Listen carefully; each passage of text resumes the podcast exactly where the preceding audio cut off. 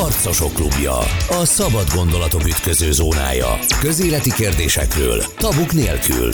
Az érvek és a vita egy órája a Spirit fm Gavra Gáborral, az atv.hu főszerkesztőjével. A Harcosok Klubja, a Spirit fm a mikrofonnál Gavra Gábor, a szerkesztő pedig Nagy Teodor, mai vendégünk Fűries Balázs, aki más már harmadszor vendége a Harcosok Klubjának, a miniszterelnökség Budapest és fővárosi agglomeráció fejlesztésért felelős államtitkár, és most már a Fidesz hegyvidéki képviselő jelöltje is. Jó napot kívánok, köszönöm, hogy elfogadta a meghívásunkat. Szép jó napot kívánok, köszönöm szépen az ismételt meghívás, és egy apró kiegészítést hagyd tegyek, mert a választókörzet nagyon fontosnak tartom. Hegyvidék a 12. kerület teljes egésze, és a második kerület egy része. Így van. Kezdjük egy mielőtt rátérnénk arra, hogy, hogy milyen esélyeket lát a Fidesz számára Budapesten, mert ez mindig egy minden választás előtt egy fontos kérdés. Kezdjük egy picit azzal, hogy hogy, hogy áll most a Fidesz Budapesthez. Volt egy időszak, amikor, amikor hogy mondjam, a jelenleginél talán kiegyenlítettebbek voltak az erőviszonyok az országban a baloldal és a jobboldal között, és akkor volt egy ilyen sztereotípia, hogy a, a Fidesz, illetve a jobboldal a vidék pártja, és a, a akkori MSZP SZDSZ a főváros pártja. Ugye nemrég, nemrégiben Vitézi Dáviddal a Ferihegyi reptére vezető kötött pályás közlekedési útvonalról tárgyaltak Gulyás Gergelyel. Ez azért érdekes, mert a héten Matolcs György, a Magyar Nemzeti Bank elnöke a Magyar Nemzetben amellett érvelt, hogy az állam ne vegye meg a Ferihegyi repteret, és helyette a főváros tól valamivel távolabb építsen egy újat. A jegybankelnök azzal érvelt, hogy csökkenteni kell Budapest nemzetgazdasági súlyát. Hát hogy mondjam, nem, nem, nem könnyíti meg ez, a, ez a, az érvelés mondjuk a, a Fidesz Budapest jelöltjeinek dolgát, nem? De nem is nehezíti. Ugye a jegybank maga és a jegybank elnöke a monetáris politikáért felel, az inflációért, első számú feladatuk az infláció letörése. Mondjuk most van, van, mit, van mit dolgozniuk. Van, úgyhogy érdemes mindenkinek a saját házat söpörni a nem kormányzati szereplő, és a Fideszhez végképp nincs köze a jegybank mindenkori szereplőinek. Tilos is azt hiszem neki talán pártagnak is lennie, meg pártpolitikai ügyekben bocsátkozni. A kormány álláspontja meg a Fideszé Budapestről világos. Ha egy szóban akarnám mondani, akkor a szívügyünk. Ha hosszabban akarom kifejteni, akkor idézem ennek a kormányzati ciklusnak az elejéről a miniszterelnököt, Orbán Viktort. Ő mondta 18 őszén, hogy a szó szerint idézem, a kormány pontosan tudja, hogy vannak nagyobb városok a világban, mint Budapest, sőt ismertebb városok is vannak, de fontosabb város magyar szempontból, mint Budapest nem létezik kormány álláspontja egyértelmű, nincs sikeres Magyarország sikeres Budapest nélkül. Budapest az Magyarország számára egy erőforrás, egy lehetőség, egy hozzáadott érték. A világnak Budapest tudja elmesélni leginkább eh, Magyarországot, úgyhogy eh, eszünk ágába sincs eh, Budapestet gyengíteni. Aki Budapestet gyengíti, meg le akarja húzni, az valójában Magyarországot gyengíti, mi pedig egy erős Magyarországért dolgozunk. Na most ugye azt mondta, és ebben természetesen természetesen, hogy mondjam, formálisan biztosan igaza van, hogy a, a jegybank elnöke egy független hatalmi tényező, független a kormánytól, független a Fidesztől, de például Lázár János nem független a Fidesztől, és ők nagyjából egy héttel azelőtt, hogy Matolcsi György ezt a bizonyos véleménycikkét megjelentette a Magyar Nemzetben, amikor átadták a Hódmezővásárhely Szeged közötti tramtrént, akkor szó szerint azt mondta Lázár János, hogy ami az elmúlt 20 évben a fejlesztési források, hogy az elmúlt 20 évben a fejlesztési források kétharmadát Budapest használta fel, csak egyharmadát a vidék, ami épült Budapesten, az kormányzati forrásból épült az elmúlt 12 évben, és a budapesti irányítás semmi másról nem szólt, mint a, arról, hogy ami forrás beszednek az adókból, az fel is élik, elmegy működésre, apparátusra, hivatalra az összes bevétel, így nem jut pénz fejlesztéshez, jött a kormánytól követelnek forrást. Ők jól élnek, a kormány pedig fejlesz a Budapestet, és hát arra szólította fel Budapestet, hogy hagyjon levegőt Magyarországnak. Szóval mind a mellett, hogy a mindenkori, tehát a jelenlegi, meg az előző fővárosi vezetéssel szembeni kritika lehet akár indokolt, de itt, itt kifejezetten azért ennek a, a Lázár János féle kijelentésnek azért van egy Budapest ellenesére is, nem? Hát igen, csak van egy közös Matolcsi Györgyben és Lázár Jánosban ebben a pillanatban, hogy egyikük sem kormányzati szereplő. Tehát a, a, a kormányzat álláspontja az egyrészt a kormányzati nyilatkozatokban, ahol mégiscsak a miniszterelnök szava a legfontosabb, és az előbb idéztem, hogy magyar szempontból fontosabb város számunkra, mint Budapest nem létezik, meg egyébként minden magyar számára, a nemzet fővárosáról beszélünk, és azt kell megnézni, hogy a kormány mit tesz és mit eh, eh, beszél. Most csak idei eh, számokat, hogyha néhányat mondhatok, a Ugye a, a fővárosi önkormányzat kiadási főösszege 400 milliárd forint, kicsit felfelé kerekítve. Ehhez képest állami támogatás működési célra az összes budapesti önkormányzatnak ebben az évben 110 milliárd forint, ami egy harmaddal magasabb, mint a, a tavalyi összeg, tehát nö, nö, növeltük ezt a támogatást. Az egészséges Budapest program kelet, keretében kerületi rendelők felújítására, építésére 10 milliárd forint, a fővárosi tömegközlekedés támogatására az állami költségvetésből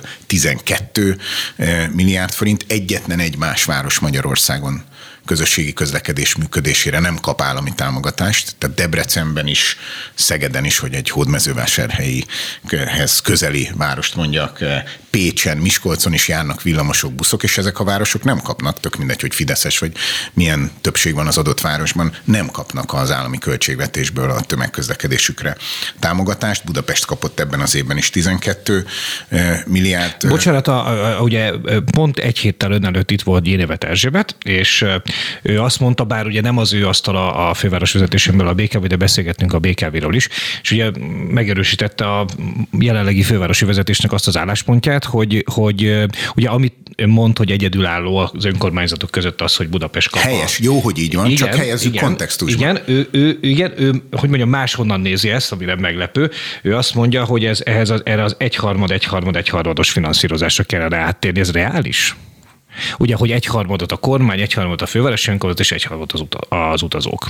Szerintem az a fontos, hogy, hogy működjön a főváros, és a, talán eh, beszélünk még általában a főváros kormány viszonyról. Kétségtelen, hogy itt na, nagyon röviden, hogy én hogy látom ezt az egészet. A, tehát ha megnézzük Budapest 150 éves történetét, szerintem Budapest az újkori magyar történelem egyik legnagyobb sikere, a legnagyobb közösségi sikere, a legkomolyabb politikai alkotás, amit a 19. században eleink egy politikai program részeként, ami a Magyar Szabadság programja volt, és a reformkor óta azt szerették volna, hogy ne Bécs legyen Magyarország fővárosa, hanem legyen önálló saját nemzeti fővárosunk, aminek van egy súlya Közép-Európában, és egy fantasztikus sikertörténet, hogy Budapest megszületett, és az első évtizedekben elképesztő fejlődésen ment keresztül. Budapest egy 19. századi város. Ha ma valaki eljön hozzánk külföldre, amit megmutatunk, az leginkább a 19. században épült, és ma is dicsőségére eh, válik a városnak. És amióta Budapest Budapest, nem sokára megünnepeljük 2023-ban a 150 éves születésnapját, azóta két szereplő a gazdája Budapestnek, két szereplő feladata a magyar politikában, hogy építse a város, nem most, hanem 150 éve a mindenkori magyar kormány és a mindenkori városvezetés. És a, a kettő között pedig eh, akkor tud jól működni az egész, ha van együttműködés. Most a, a, a, a választók, akiknek ez egyedül szabadságában áll, létrehoztak egy politikai társbérletet Budapesten, a szabadon választott jobboldali kormány mellé választottak 19-ben egy baloldali városvezetést. Nekünk a politikai vitáink ellenére is együtt kell működni, ugyanakkor az, hogy demokráciában természetes, hogy mindig lesznek politikai vitáink, és egy kicsit másképp látjuk ugyanazokat a, a dolgokat, ez mondom egy demokráciában természetes, és az egyik ilyen vitakérdés a, a főváros anyagi helyzete. Én azt szoktam mondani, hogy ne én vitatkozzam a, a városvezetéssel, nem velünk van vitájuk, a Moody's Nemzetközi Hitelminősítő Intézet állapította meg most ősszel, hogy a főváros kilátásai stabilak, és a fővárosi költségvetés stabil lábakon áll, biztonságos kategóriába sorolta a főváros pénzügyi helyzetét. Ne nekem higgyen, higgyen a Moody'snak. Beszéljünk akkor egy picit a, a mielőtt, mielőtt így a részleteznénk a főváros és a kormány viszonyát. Bocsánat, hogyha Igen? egyetlen mondatban a repülőtérre még kitérhetek. Tehát a magyar kormány álláspontja világos. Nagyon nagy hiba volt, nemzetstratégia, nemzetbiztonsági szempontból óriási hiba volt privatizálni a repülőteret 2005-ben óriási hiba volt, hogy a privatizációs szerződés minden jogot feladott, tehát a magyar államnak ma nincs beleszólása abba, hogy a külföldi tulajdonos mit tesz, hogyan fejleszti vagy nem fejleszti a repülőteret. Nem véletlen az, hogy az Európai Unióban kb. 85% a nagy nemzetközi repülőtereknek állami tulajdonban van, tehát ez a jellemző, ezért vissza kell, és ezt már nem lehet másképp, egy adásvétel útján vissza kell vásárolnunk a, a repülőteret, ez is biztos, és az is biztos, hogyha Nehéz kérdés ez, mert semmiképpen sem szeretnék a független jegybank elnökével eh, vitatkozni, főleg, hogy ez matematikai közgazdasági kérdés, de ha valaki eh, eh, megnézi, hogy egyrészt mennyibe kerül visszavásárolni a repülőteret, és ezzel szemben mennyibe kerülni, mennyibe kerülni a szívünkhöz is nőtt, de egyébként is jó helyen lévő Ferihegyi repülőteret bezárni, és zöldmezős beruházásként valahol új helyen, ami egyébként meg se található szerintem, ez egy zárójeles megjegyzés, zöldmezős beruházásként egy olyan repteret felépíteni, amit a jövőnek építünk, tehát nyilván nem a, a mai, hanem egy jövőbeni növekedést is figyelembe véve 30 milliós éves utasforgalomra kellene tervezni.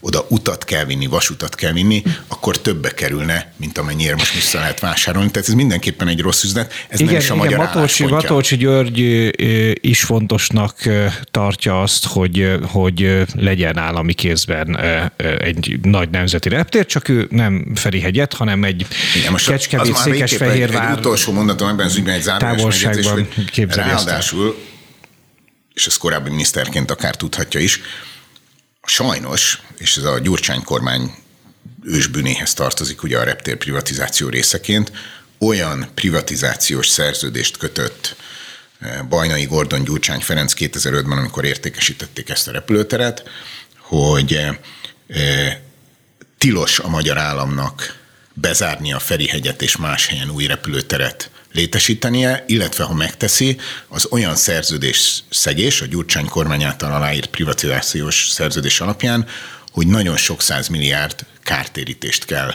fizetni a külföldi tulajdonosnak, tehát sajnos ezt egyébként a privatizációs szerződés miatt nem is áll módjában. Magyarul az államnak lényegesen jobban meg van kötve a keze, mint az akkori vásárlónak. Így van, így van, sajnos ez a helyzet. Ez az aszimmetrikus eh, eh, helyzet áll, úgyhogy a legjobb helyen magyar állam kezében lenne a repülőtér, arra törekszünk, hogy újra oda kerüljön. Nézzük akkor a 2022-es eh, esélyeket Budapesten.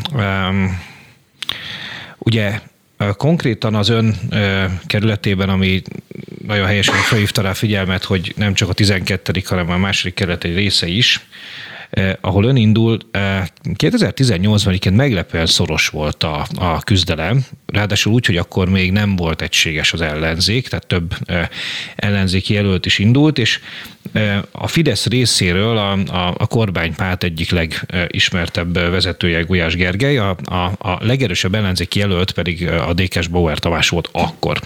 Eh, ugye ön most az immár egységes ellenzék részéről Hajnal Miklóssal fog megküzdeni. Vannak más szereplők is, beszéljünk majd róluk is a 18-as eredmények és a elég szoros eredmény fényében, hogy látja, először nézzük a hegyvidéki esélyeket, aztán beszéljünk majd arról, hogy a, a 18 budapesti választókerületben hogy látja a Fidesz esélyeit. Én annál is inkább szívesen kezdek, és akár folytatom is, és beszélek inkább a budai esélyekről, mert én egy egyszerű mezei Fidesz tag vagyok, semmilyen pártiségem nincs, a kampányban felelősséget nem viselek, úgyhogy én egyetlen egy választókerület tért felelek, az, ahol elindulok, és annak az esélyeiről eh, tudok eh, beszélni. Nekem nagyon fontos volt az, hogy a, amikor Pokorni Zoltán tavaly ősszel fölkért arra, hogy legyek én a képviselőjelölt 2022-ben, ugye ő ennek a választókerületnek az elnöke a Fideszen belül, ezért volt ő az, aki hegyvidék polgármestereként is egyébként fölkért arra, hogy induljak itt, akkor azt mondtam, hogy ez egy nagyon megtisztelő feladat, de nem az a kérdés, hogy nekem van-e hozzá kedvem, egyébként volt, hanem az a kérdés, hogy tudok-e a budaiak hasznára lenni, és rengeteget beszélgettem eh, a legkülönbözőbb budai polgárokkal, közösségekkel, kicsikkel, nagyokkal, eh, helyi vállalkozókkal, orvosokkal, tanítókkal, fiatalokkal, idősebbekkel, és az volt a kérdés, hogy vajon tudok-e Budának javára válni. Úgy, tudom, úgy, úgy látom, hogy van olyan munka, amit el tudnék végezni. Tudnék a budaiak érdekérvényesítésében e, e, eredményes lenni, ami nem egy egyszerű dolog, még a számok előtt egy gondolat erről, hogy, hogy nem, nem könnyű Budáért tenni és Budát képviselni, ugyanis Budán kívül az országban szinte mindenki azt gondolja, hogy hát oda csak születni volt nehéz, itt a kerítés is kolbászból van. És ezért amikor pénzért megy a harc, kormányzaton, parlamenten belül költségvetési ügyekben, akkor nagyon nehéz Budára pénzt szerezni, mert a többiek mind azt gondolják, hogy hát ott, ott, ott nincs is probléma. Most aki Budán él, a budai polgárok pontosan tudják, hogy kihívás, megoldandó feladat, az Budán is van elég, és ezért pénzre is szükség van ezekhez. Ezért mindenképpen olyan képviselőre van szükség Budának, a budaiaknak, 12. kerületeiknek, második kerületeiknek, akik, aki járatos a kormányzati ügyekben, aki, aki a saját politikai közösségén belül bír egy helyi értékkel, akinek nem remeg meg a lába, meg nem száll inába a bátorsága, ha a miniszterelnökkel, a pénzügyminiszterrel, vagy akár egy egész parlamenti frakcióval kell vitázni, és meccselni azért, hogy jöjjenek források, legyen pénz a budai feladatok ellátására. Én azt szoktam mondani, hogy szeretem a kihívásokat, Gulyás Gergely kapott, kitűnő jelöltünk volt 2018-ban, és remek képviselője a körzetnek. 2018-ban kapott 42,7%-ot, tehát kicsivel kevesebbet, mint 43%-ot, és azok az ellenzéki jelöltek, akik akkor többen voltak, de akiknek a pártjai most összeállnak, ők pedig kaptak 55%-ot. E, e, de a relatív többség az a fideszes képviselő mellett volt. Tehát azt is tudná, úgy is tudnám nézni ezt a helyzetet, hogy mínusz 12-13 százalékról indulunk, innen szép nyerni. Én mindenképpen nyerni szeretnék, szeretném, ha a budaiak megtisztelnének a bizalmukkal, és tudnék dolgozni értük és e, Budáért. Ugyanakkor én úgy látom, hogy a, az elvégzett munka, Pokorni polgármester úr, Varga miniszter úr, Gulyás Gergely támogatásával a helyi polgári közösség erejét bedobva ebbe a küzdelembe meg tudjuk nyerni ezt a választást. Nyilvánvalóan a budaiak döntik majd el, hogy ki lesz a képviselőjük. Az meglepte, hogy a, a, az előválasztás első fordulójában Hajdan Miklós legyőzte Komarami Zoltán? Tehát kire készültem? Én megmondom őszintén nem, tehát a, nem foglalkoztam olyan értelemben a gratulálok annak, aki megnyerte, a miután ezt a házi versenyt lebonyolították, akkor én eh, föl is hívtam a, a veszteseket. A Hajna Miklósnak is gratuláltam a Facebookon, a eh, Komáromi Zoltánnak és a harmadik jelöltet telefonon személyesen beszéltünk. Eh, gratuláltam nekik az erőfeszítésért, meg az eredményért. Kicsit beszélgettünk arról, hogy mit látnak a legfontosabb ügyének a 12. második kerületben, de számomra a budaiak a fontosak, és azok a, a kihívások, egészségügy, egészségügyi eh, kérdések, közlekedési kérdések, eh, Buda zöldjének a megóvása, amit, amik Budán fontosak, úgyhogy én ezekkel foglalkozom, és a budai polgárokkal igyekszem minél több találkozót, személyes beszélgetést lebonyolítani. Ezért is van az, hogy mi úgy kezdtük a munkát, hogy Pokorni Zoltánnal közösen összeállítottunk egy kérdőívet, Budai Kérdések címen, ezt minden háztartásban eljuttattunk, kaptunk több mint 15 ezer választ, megtiszteltek a budaiak a véleményükkel, ez alapján összeállítottuk a budai vállalásokat, ígéretekkel teli a padlás, mi azt gondoltuk, hogy olyan vállalásokat teszek, ami kijelentő módban fogalmaz, és nem jövő idő feltételes, és számon kérhető, ha megbíznak eh, a budaiak a képviseletükkel. Itt 7 plusz 1 pontban összefoglaltuk, hogy amennyiben én lennék a képviselőjük, mik azok a dolgok, amit megvalósítunk közösen a következő kormányzati ciklusban. Úgyhogy szerintem ez a fontos, eh, eh, és a választók majd eredményt hirdetnek ebben a versenyben. Említette, a, az, a, hogy az előválasztás után gratulált Hajlan Miklósnak, és beszélt a többi e, szemben arról maradt ellenzéki jelölt is. E, és Kicsit ugye... több párbeszédre és nagy vonalúságra van szükség a magyar politikában, igyekszem tenni is ezért. Igen, és ugyanekkor ön kezdeményezett egy, e, egy vitát is e, Hajnal Miklóssal a kerületi tévében, és azt javasolta, hogy Gundel Takács Gábor moderálja ezt a, ezt a vitát. Mi a helyzet azóta? Van-e erőrelépés ebben az ügyben? Igen, valóban, a, ugye, ahogy a bevezetőben említette, hogy eh, itt is harmadszor fogadhatom el az önök eh, eh, meghívását. Én mindenhova szívesen megyek. Itt a szomszédban, a, az ATV-ben ugye a, a, a tüttőkatával hívtak főpolgármester helyettessel többször vitázni, akkor is álltam rendelkezésre. Talán én voltam az első kormánypárti politikus, aki Fekete Győr Andrással még az olimpiás kampány idején 2017-ben leültem egy nyílt vitára a közgázon, a, elmentem a Partizánba, tehát én szerintem a, a vita és a párbeszéd, ez nagyon fontos része a, a, a politikának, főleg a budapesti politikának, és én ezt igyekszem gyakorolni. Az én felvetésem az az volt az ellenzéki jelölt felé, a kihívó felé, hogy szerintem érdemes a hegyvidék tévében vitatkoznunk, a második kerületnek nincs kerületi csatornája, tehát a legszebb az lett volna, hogy a második és a 12. kerület önkormányzati csatornáján közösen, de a második kerületben nincs ilyen tévé, tehát a, a választó polgárainkat tiszteljük meg azzal, hogy ott vitatkozunk, és igyekeztem egy olyan Nyilván az ilyen politikai vitákban a vita vezető személy az mindig egy kulcskérdés, és szerintem érdemes arra törekedni, hogy elfogulatlan, jó szakember vezessen egy ilyen vitát. Én azt gondolom, hogy Gundel Takács Gábor ilyen szakember tévés személyiség hírében áll, ezért tettem egy javaslatot. Hajnal Miklós reakciója az volt, hogy szívesen a részletekre majd visszatérünk, még ezekről a részletekről nem hallottunk felőle. Én azt tudom mondani, hogy nyilván most már eljön a karácsony, én nagyon bízom benne, rajtam nem múlik, itt is elmondom, számon kérhető, januárban és februárban szinte bármely napon készen állok arra, hogyha ezek a, a, a javaslatok elfogadhatóak Hajnal Miklós számára, Hegyvidék Televízió Gundel Takács Gábor, vagy vont jobbat, akkor állok rendelkezésre. Remélem, hogy összejön a vita. Innen folytatjuk egy rövid szület után a Harcosok klubját Fűrjes Balázsjal. Harcosok klubja. A szabad gondolatok ütköző zónája. Közéleti kérdésekről, tabuk nélkül. Az érvek és a vita egy órája a Spirit fm Gavra Gáborral, az atv.hu főszerkesztőjével.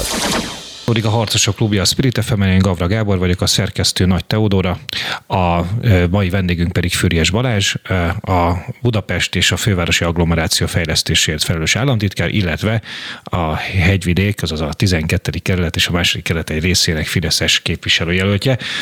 Ott tartottunk, hogy milyen, milyen esélyeket lát a hegyvidéken, milyen esélyeket lát Budapesten, de beszélj, maradjunk még egy picit itt a, itt a, itt a hegyvidéken. Ugye a, e, szó esett már arról a műsor első felében, hogy a, a helyi e, ellenzéki e, előválasztást Hajnal Miklós a Momentum jelöltje nyerte meg.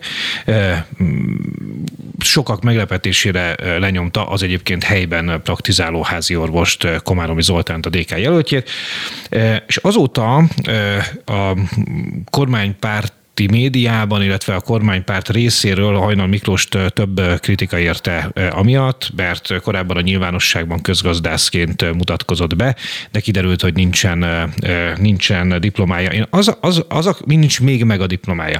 Az a kérdésem, hogy, hogy, hogy ön szerint ez mennyiben befolyásolja az önök esélyeit?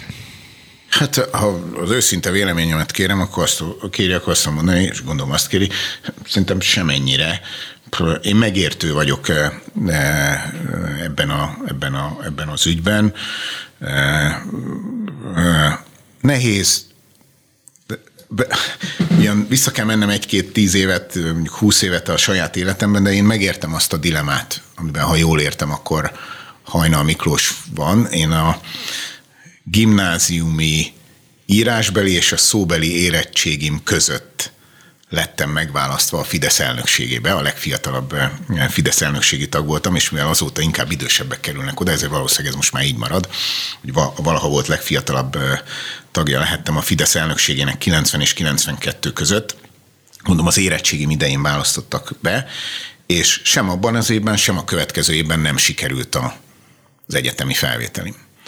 És eh, mert ha az ember fiatal. Valószínűleg nem véletlenül. Igen, mert, ha az ember fiatal, tehát a politika az egy, az egy inspiráló és izgalmas dolog, és ha az ember komolyan tenni akar, akkor belekerül, akkor elviszi az idejét. És én magam is azon kaptam magam, hogy eh, nagyon szép dolog ez, de azért eh, csak kellene egy polgári foglalkozás, és készültem jogászi pályára, de sosem lesz belőlem jogász, hogyha nem tudom elvégezni az egyetemet. És, és én értem azt a dilemát, hogy az ember ott van benne, szereti is, benne van a dolgok sodrásába, de időnként hátra kell lépni, és, és valószínűleg ennek a fiatal években van az ideje, hogy az ember azt mondja, hogy azért csak kellene, ha, ha úgy gondolja, hogy fontos a diploma, mert azért az is igaz, hogy nem a diploma teszi az embert. Tehát az a lényeg, hogy szakmája, talán az fontos, hogy valamilyen szakmája legyen, de diploma nélkül is nagyon jó szakmákat tud elsajátítani az ember. De én, én belülről ismerem azt, hogy nekem akkor azt kellett mondanom két sikertelen egyetemi felvételi után, hogy sose fogok egyetemet végezni, hogyha nem lépek hátra, és nem mondom azt a politikának, hogy majd a politika megvár engem, ha tényleg van dolgom benne, akkor később visszatérek, és, és akkor, akkor, én lemondtam a Fidesz elnökségi tagságról, sokkal kevesebbet foglalkoztam politikával, fölvettek az egyetemre, életem legszebb évei következtek, az egyetem mellett dolgoztam, és, és az embernek időnként vissza kell lépni, és még valami, amit, amit talán inkább fiatal embereknek érdemes nem akarok itt az öreg bölcs szerepében tetszelegni, hogy a másik ilyen nehéz helyzet, hogy amikor az ember benne van a politikában, és fontos feladatokat bíznak rá, fontos ügyek körül eh, eh, tevékenykedik, akkor hajlandó azt hinni, hogy a pótolhatatlan, és hogy ezt, ezt mondják is neki, hogy ezt, ezt te tudod a legjobban, meg csak te tudod, meg szükség van rád. Most én azt gondolom, hogy a, a családunkon kívül máshol nem vagyunk pótolhatatlanok. Tehát más is el tudja végezni ezt a munkát, és, és érdemes, ha az ember azt gondolja, hogy fontos, hogy szakmát szerezzen, eh, egyetemet végezzen, akkor, akkor van, amikor hátra kell lépni, és választanunk kell ezek között az ügyek között. Tehát én megértem ezt a, megértem ezt a, ezt, ezt a dilemát, tehát semmiképpen sem ítélném el eh, eh, jelölt társamat. Az talán fontos azért, hogy a, a, a politikusnak a legfontosabb tőkéje a hitelesség. Tehát, hogy arra, hogy, hogy, hogy valótlant nem mondjunk arra még jó szándékkal vagy rossz szándék nélkül is arra érdemes odafigyelnünk. Fontos, hogy akik a bizalmát kérjük az embereknek, azokban meg lehessen bízni. Volt egyébként egy szinte ugyanilyen történet néhány évtizeddel ezelőtt, nekem ez jutott eszembe Hajnal Miklós történetéről, Kósa Lajosé, aki ugye szintén közgázra járt, tehát rajk szakkollégista volt ugye a Fidesz alapításakor, és ő sem fejezte be a közgázt, amivel szintén nincsen semmi gond, viszont ugye az, e, az első országgyűlési honlapra feltöltött életrajzában még, még, még, még végzettségként megadta, hogy, hogy, hogy befejezte, és aztán utána, amikor kiderült, akkor pedig módosított, hogy abszolutórium. Tehát tulajdonképpen, hogy mondjam, ezek azért korrigálható dolgok. Persze, csak és érde, érde, érdemes talán magától korrigálni az embernek. Így van, tehát igen, tehát mindig kellemetlen, ha valakit úgy rajta kapnak, fülön csípnek, mert akkor az embereknek eszébe jut, hogy vajon mi másban lehetne még fülön csípni az illetőt. A, igen, az egészben talán még azt tartom nagyon fontosnak, hogy amikor emberek, amik, akiknek még nincs diplomájuk, azt mondják magukról, hogy van, az egy kicsit azt üzeni, mint hogyha szégyelnék azt, hogy nincs. És szerintem abban az ég egy a világon semmi szégyelni való nincs. Tehát tényleg nem a diploma teszi az embert, és azért is nem szerencsések ezek a történetek, mert még ez úgy is tűnik, mintha le kellene nézni azt, akinek nincs diplomája, holott mondom, nem a diploma teszi az embert, és nagyon rengeteg szakma van, nagyon fontos, nagyon jó szakma, rengeteg nagyon tisztességes ember, aki diploma nélkül. Tehát nem a tisztességnek, meg az emberi értéknek nem a diploma a mércéje, tehát nem, nem érdemes a diplomával trükközni, azt hiszem. Ugye beszéltünk arról, hogy Hajnal Miklóssal még egyelőre nem jött össze a vita. Egy, egy vita vagy egy beszélgetés összejött viszont Kovács Gergelyel, ha jól emlékszem a Mondiner című heti lap hasábjain, és minden vita összejön, ahol hívnak, ezt tudom mondani. Tehát.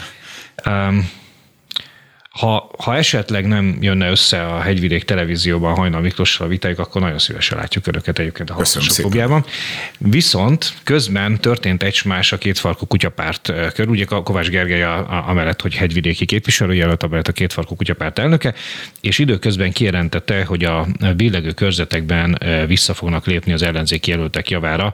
Már csak az a kérdés, hogy mit tud ön, vagy hogy látja ön, hogy billege vagy nem billeg a hegyvidék, hogy Kovács Gergely versenyben marad-e áprilisig, vagy nem van erről tudomása? Hát erről aztán végképp az ég egyat a világon semmit nem tudok. Megmondom őszintén nem is foglalkoztat, nem lebecsülve. Tehát az ön kampányát nem befolyásolja az, hogy, hogy, hogy ő indul-e, vagy nem?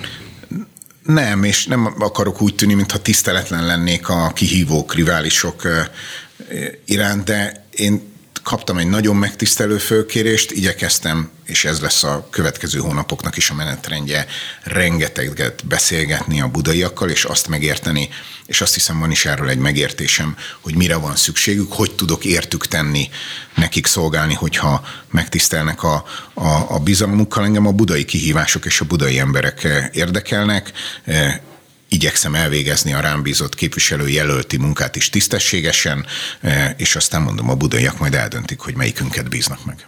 Szóba került már a beszélgetésünk első részével a kormány-főváros viszony, és uh, ugye itt beállt egy fordulat, a, sőt, igazából két fordulat is beállt az elmúlt fél évben, mert uh, először a főpolgármester úr Karácsony Gergely ellenzéki miniszterelnök jelölt, jelölt lett, uh, majd visszalépett ettől a jelölt jelöltségtől. Uh, ez mennyiben így rontott vagy javította a kormányzat és a főváros viszonyán? Akár az, hogy ő elindult, akár az, hogy kiszállt a verseny. Én ebben nem, ezt, ezt talán nem gondolom, hogy ront bármilyen módon befolyásolta volna. A, anna, azt szerintem a, a budapestiek számára egy jó hír, hogy vélhetően majd mostantól kezdve újra jut ideje, vagy több ideje jut a főpolgármesternek eh, Budapestre. És én itt is a általában azt gondolom, hogy a politikának nem dolga, és nekünk politikusoknak nem dolgunk az, hogy eh, eh, neveljük egymást, meg az embereket, meg ítélkezzünk. Tehát szerintem a politikának két dolgot biztos tilos csinálnia, nevelnie és ítélkeznie. Tehát megint nem törnék semmiképpen sem pálcát Karácsony Gergely felett. Én azt azt, azt hiszem, hogy megint megértem azt a dilemát, amiben ő volt. Ő is érezte ezt korábbi nyilatkozataiból, azért lehet ezt látni, hogy, hogy nem biztos, hogy összefér az a szerep, hogy engem a, kérem a budapestiek bizalmát öt évre, és arra vállalkozom, hogy Budapest ügyét szolgálom öt évig, és közben az országos politikában pártvezérként e, e, e, viaskodok, és esetleg azzal a kormányjal, akivel budapesti főpolgármesterként a budapestiek érdekében, és azért, hogy budapesti ügyeket előre tudjak mozdítani, kompromisszumokat kell kötnöm, együtt kell működnöm, tárgyalnom kell, azt a másik sapkámban meg kígyót békát kiabálok rá, és e, mindenáron a legrosszabb színben akarom feltüntetni. Azért mondom, hogy az ő tetten érhető az ő nyilatkozataiban is, hogy érezte korábban ezt a dilemát, mert ugye az önkormányzati választás előtt ő tett egy nagyon világos ígéretet a budapestieknek, hogy ha megválasztják, akkor le fog mondani a párbeszéd nevezetű ellenzéki párt elnöki tisztségéről, mert a budapestieket akarja szolgálni, és úgy gondolja, hogy a kettő nehezen egyeztethető össze. Aztán nem tudom miért, de meggondolta magát, és végül is nem mondott meg le, sőt újra választatta magát, és ugyanúgy ellenzéki pártelnök. És én ezt látom, hogy ebben a dilemában van a, a főpolgármester, hogy az egyik nap nekünk ront, nem is mondom, mint mi, kicsoda a micsodának, vagy kicsoda a kicsodának, de hogy mi vagyunk a világ legrútabb, leggonoszabb teremtményei, és a másik nap pedig, pedig, pedig próbál együttműködni a budapestiek érdekében budapesti főpolgármesterként. Ez egy nehéz dilemma. Én remélem, hogy lekerült most róla egy teher, talán ő is beszélt erről, e, és, és, és jut több ideje e, a budapestiekre és Budapest ügyeire. Ugye ha, ha a kormány és a főváros viszonyát nézzük, akkor és, és a fővároson belüli politikai csatározásokat, annak nyilván a központi terepe ez a, ez a bizonyos városház ügy lett. Itt az első kérdés az az, hogy ön ezt egy valódi ügynek tartja-e? A második pedig az, hogy, hogy beszéljünk majd magáról az épületről egy kicsit. De ön szerint ez egy, ez egy valódi ügye? Hát nem fogja szeretni, amit mondani fogok most. Az az igazság, hogy, vagy nem részben talán, de, de előre is elnézést kérek, a megértését kérem most én, hogy egy bevezető gondolat, hogy én úgy látom, hogy a, a magyar politikában is, meg lehet, hogy a külföldiben is kétféle politikus létezik. Van, aki Ugye van ez a székely vicc, ugye, hogy édesapám maga mindenhez ért, mindenhez is, mondja ugye az édesapa. Tehát a, vannak ezeket a magukat omnipotensnek, meg omnikompetensnek gondoló politikusok, akik tényleg a világ bármilyen kérdéséről megkérdezik, akkor hihetetlen magabiztossággal, mintha mindenhez is értenének nyilatkoznak. De, de a koronavírustól a futballig. Igen, és van, akinek ez dolga, mondjuk ezt tegyük hozzá, de a, az illetékes, meg volt a gyerekkorunkban, legalábbis az enyémben, a, ugye a Koltai Robert volt az illetékes elvtársa a kabaréba, aki szintén mindenhez is értett. Na most én nem vagyok ilyen, én a, az én feladatom a budapesti városépítés, szakmai munka, és még ott is úgy vagyok vele, hogy Eh, sok embert kérdezek meg, és sok felől járok körbe egy problémát, mielőtt mondjuk döntéseket hozok, és nem gondolom, hogy kizárólagosan az én zsebemben lenne a bölcsekköve. Szóval ezt a hosszú bevezetést azért mondtam, mert szerintem a kormányzatnak semmi köze eh, eh, a budapesti városháza ügyhöz. Ez egy önkormányzati kérdés. Úgy látom, hogy a föl is állt egy vizsgálóbizottság a fővárosi közgyűlésben. Ha vannak olyan összefüggései, meg nyomozások indultak, akkor a Magyar Igazságszolgáltatásnak van dolga, az önkormányzati autonómia az egy fontos eleme a magyar jogállamiságnak, kormányzati szereplőnek nincs dolga, úgy látom a, a Városháza ügye. Úgyhogy én semmilyen módon nem tudom, és nem is szeretném minősíteni. Ne haragudjon. Egyáltalán nem haragszom. Van egy másik ügy, amiben szintén várhatóan fel egy vizsgálóbizottság, ez egy parlamenti vizsgálóbizottság, ez Völner Pál államtitkárnak az ügye. Ugye ez nem egy fővárosi ügy, viszont ön kormányzati szereplő, Völner Pál is tegnap előttig az volt, Ugye nagyjából a, a hét első fele erről, a, erről az ügyről szólt, ő csütörtök kora délután beszélgettünk, és csütörtök este kerül a hatosok klubja adásba ezt egy, ezt egy anomáliának tartja, egy rendszer szintű problémának tartja, egy kisiklásnak tartja, hogy egy, a, a, az igazságügyminisztérium államtitkára e, ilyen ügybe keveredett, hogy a gyanú szerint legalábbis e, 2-től 5 millió forintig terjedő megvesztegetési pénzt fogadott el a magyar végrehajtói kar elnökétől, vagy, vagy, vagy minek látja ezt az ügyet?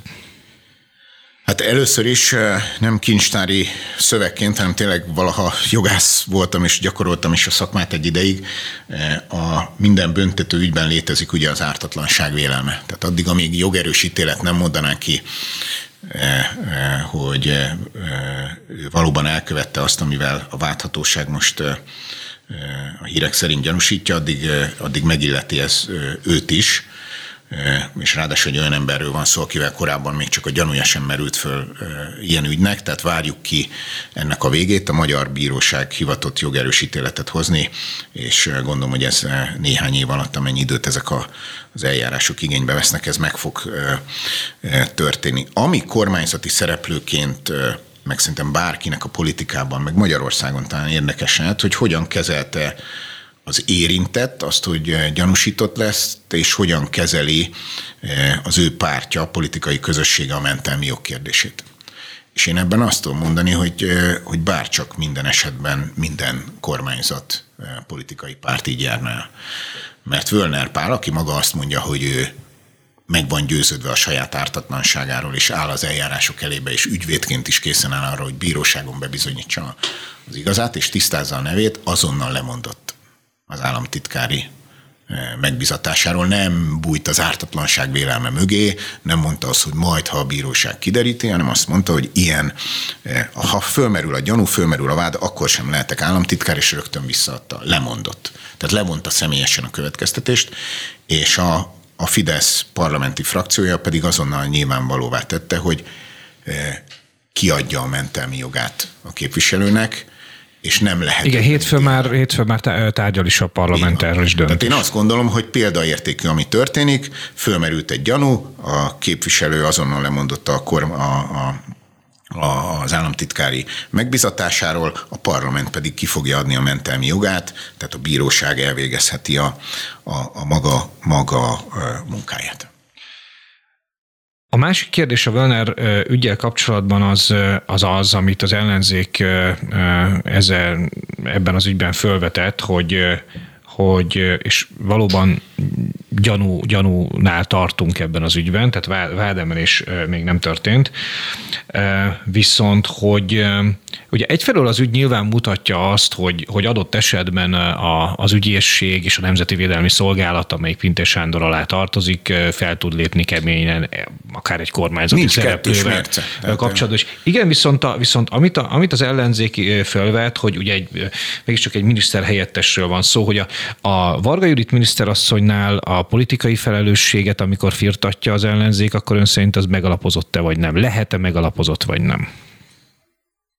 Még akkor sem lenne megalapozott józan gondolkodás alapján, ha esetleg, és én nyilván abban bízom, hogy ez nem fog megtörténni, bíróság mondaná ki, aki egyedül jogosult kimondani bárkiről is a, a bűnösséget, de én azt gondolom, hogy mind nincs kollektív bűnösség. Tehát semmilyen értelemben. Tehát mindenki a saját cselekedeteiért felel.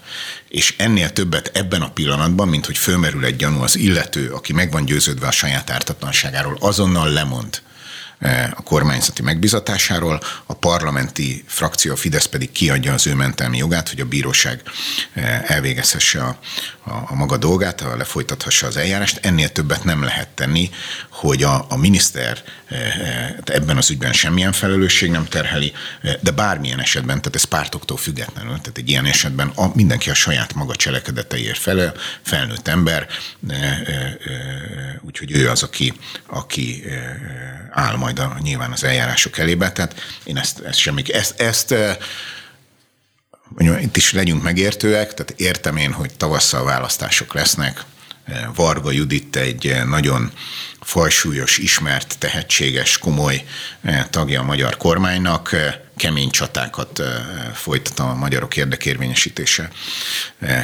ügyében, Értem én, hogy nagy skalp lenne az ellenzék számára eh, levadászni, teljesen megalapozatlan ezt a politikai kampány részének tekintem, hogy eh, Varga Judit felelősségét eh, veti fel bárki is.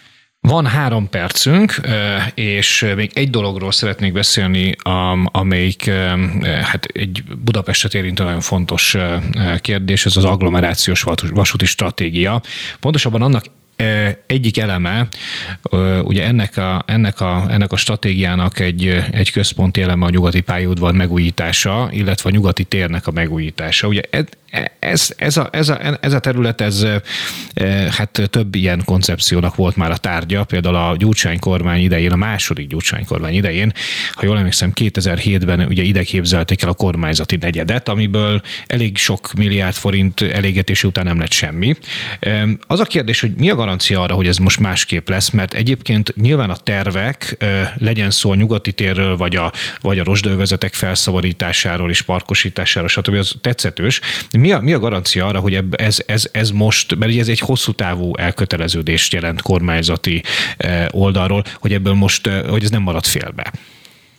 Kiírtunk egy nyílt nemzetközi tervpályázatot, és a feladat az hiteles lehet és vonzó, mert a világ legjobb építészirodái jelentkeztek erre a, a feladatra. Van egy szakmai zsűrink, én a, tényleg a együttműködés pártján állok Budapest ügyében is, és ezért személyesen kértem föl eh, Karácsony Gergelyt, a Terézvárosi Momentumos eh, polgármester, Tóth József, angyalföldi szocialista polgármestert, hogy delegálják az alpolgármestereiket, főépítészeiket ebbe a szakmai zsűribe, eh, hogy itt közös döntést tudjunk hozni. Reális -e ez a terv? Az egy mondatot, miért van erre szükség? Szerintem Budapest ügyében sokáig még a legfontosabb feladatunk, bárki sáfárkodik, van megbízva Budapest ügyeinek intézésével, az a közlekedés rendbetétele, a közlekedési nehézségeken való enyhítés lesz, és az igazi kihívást a közlekedésben az okozza, hogy naponta békeidőben, tehát COVID nélkül rendes kerékvágásban